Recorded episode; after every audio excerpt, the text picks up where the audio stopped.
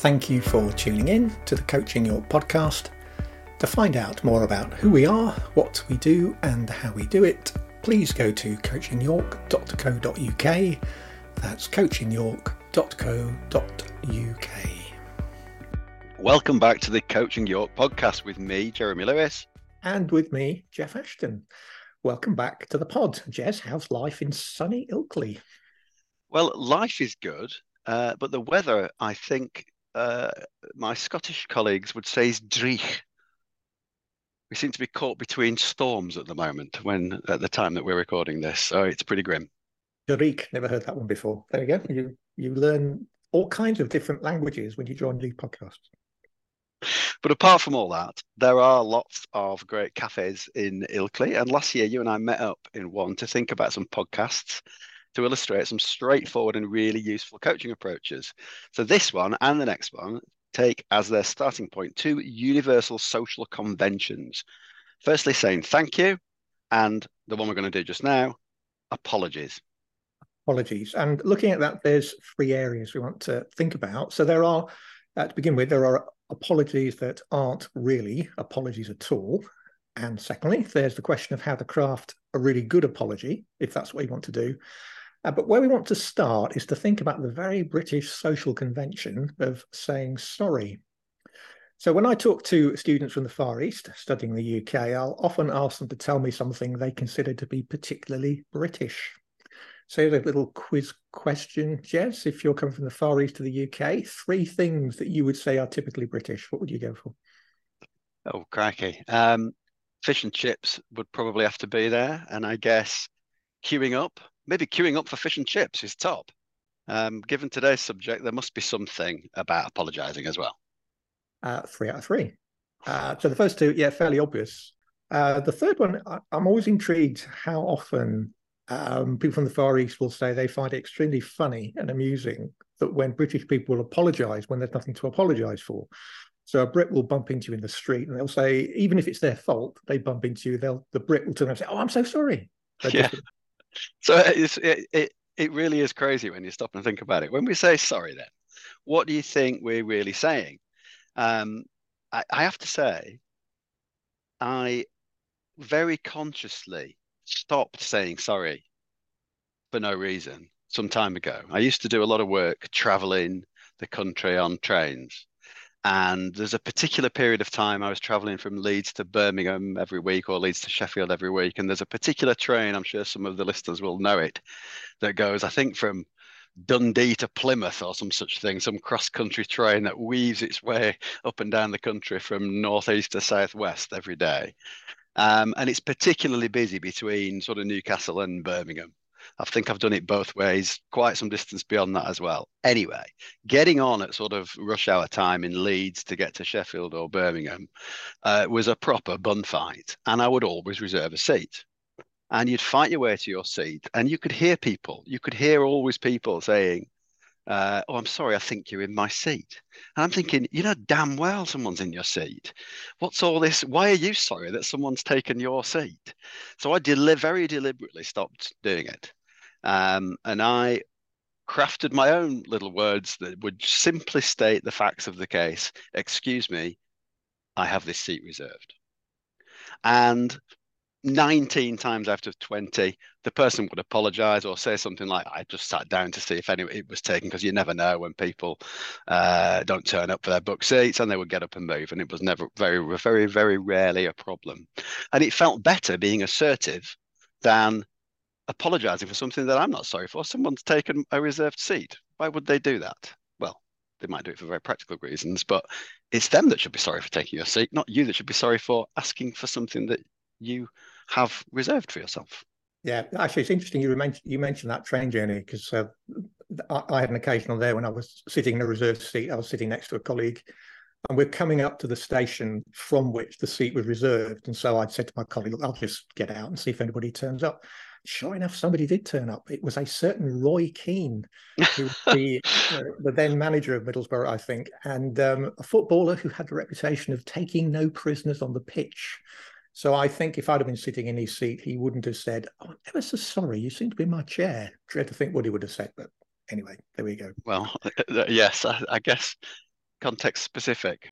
Okay, so um, here we seem to have our first situational coaching tip, which is if you want to become more assertive in a non-threatening way, go go and find a small but common way of building your self-confidence. And one of the ways you could do that is by coming up with an alternative, as Jez has been describing, an alternative to saying sorry for things you don't need to say sorry for. Yeah, indeed.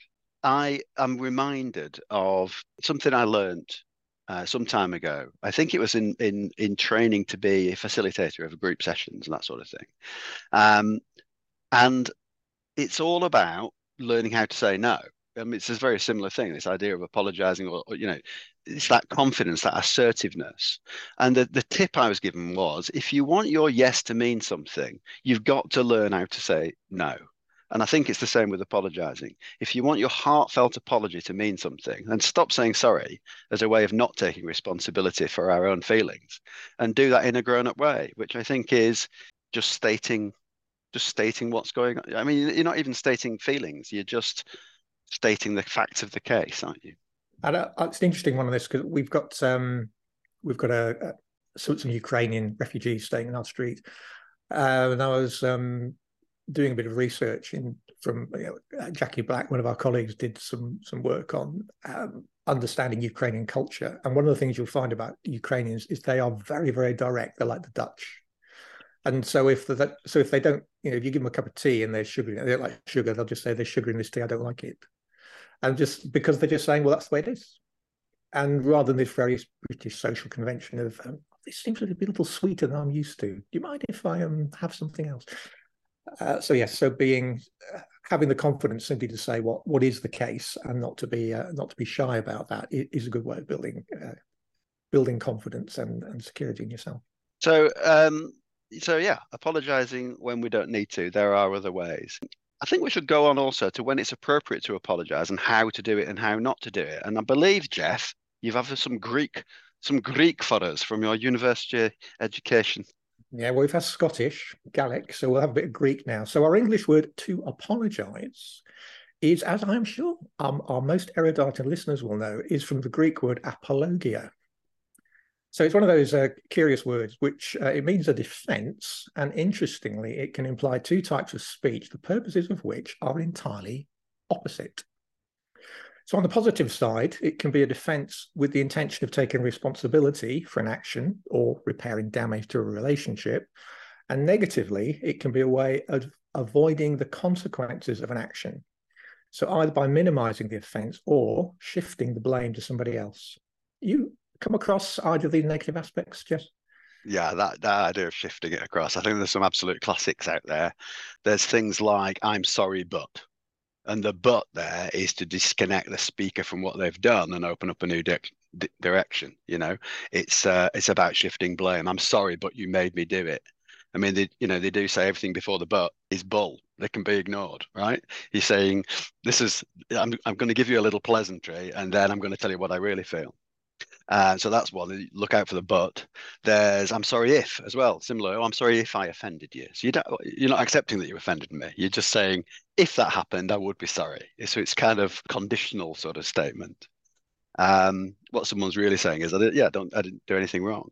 It's all in your head. It's only an issue because you're making it an issue. Um, so there's the buts and the ifs, and then I think there's there's a deflective sorry as well.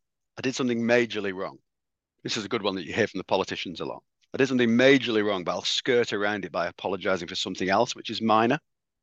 So uh, an example might be, uh, I embarrassed you in front of your colleagues and staff. I'm sorry I did that on your birthday. Suddenly it's about this little thing that, oh, you know, it's okay to, it might be okay to do, but not on your birthday.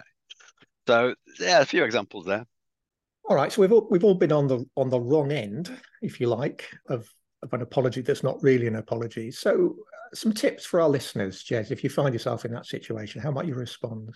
Uh, I think the first thing I'd say is it's really quite difficult because, in essence, they're making it all about themselves and not really listening to you. Um, fake apologizing is is is like a controlling behavior. So, you, what you really need to know is whether that person cares about you at all. And for me, that means offering your vulnerability to find out. Ask them that you'd like to tell them about how the situation made you feel as openly as honestly as you can and then do that. And when you do that you'll see whether they respond in an open and honest way back. So example when you did this uh, it made me feel this way and when you apologized it felt like you didn't really mean it. And then say what you'd like to happen.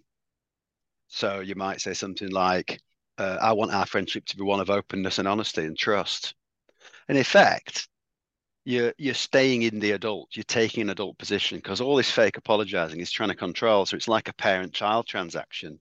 It's like a, you're trying to be a controlling parent. So just responding in the adult, you know, holding people to account for being in the adult, uh, is the way that that that you do that. And I think it's about offering a little bit of vulnerability. Oh, that makes me feel. It's okay to say how things make you feel. What I'd like to happen is that kind of thing. Uh, what do you say, Geoff, to all of that? What would you do? I mean, that's you know, I really, I think that's a really great summary. I, I think the the way I, I would describe it was in the best tradition of coaching. I think I'd be exploring how to hold up a mirror to the person who's doing the apologizing. Uh, so this could start with the apology itself. This is what you actually said, and then refer back to what was done. And if there's a gap between the two, well, what's the gap? What's the consequence? And I think it's always good to point out, you know, what, what was it that actually happened? What were the immediate consequences? And what are the ongoing consequences of not, as I put it, clearing up the mess that someone else has caused? So we might be talking about judgment. Did the person apologizing really understand the level of seriousness, what they did, where that's the issue? Uh, do they have an appreciation of the effect that they had on the relationship? And there's a general tip, which is if you think you're going to get an evasive or half-hearted apology about something that's important to you, then uh, talk through with a third party before you have a conversation with the person who you think is going to be evasive or or possibly offensive, and think about what you want from that conversation and how it might go. And you know, very much sort of finishing off where you did on yours, Jez, talking about so, so how do I want this relationship to pan out? What do I want from the relationship? Because apologizing, you know, at its best, it's about um, restoration and restitution and making things right. Yeah, and that third party, I guess, could be a coach. So look out for opportunities to help people through this uh, this world of fake apology in your coaching. I guess we should leave it there for now. Thanks to our listeners for tuning in, and we'll come back next time with how we're going to craft a really great apology when you're the one who needs to give it.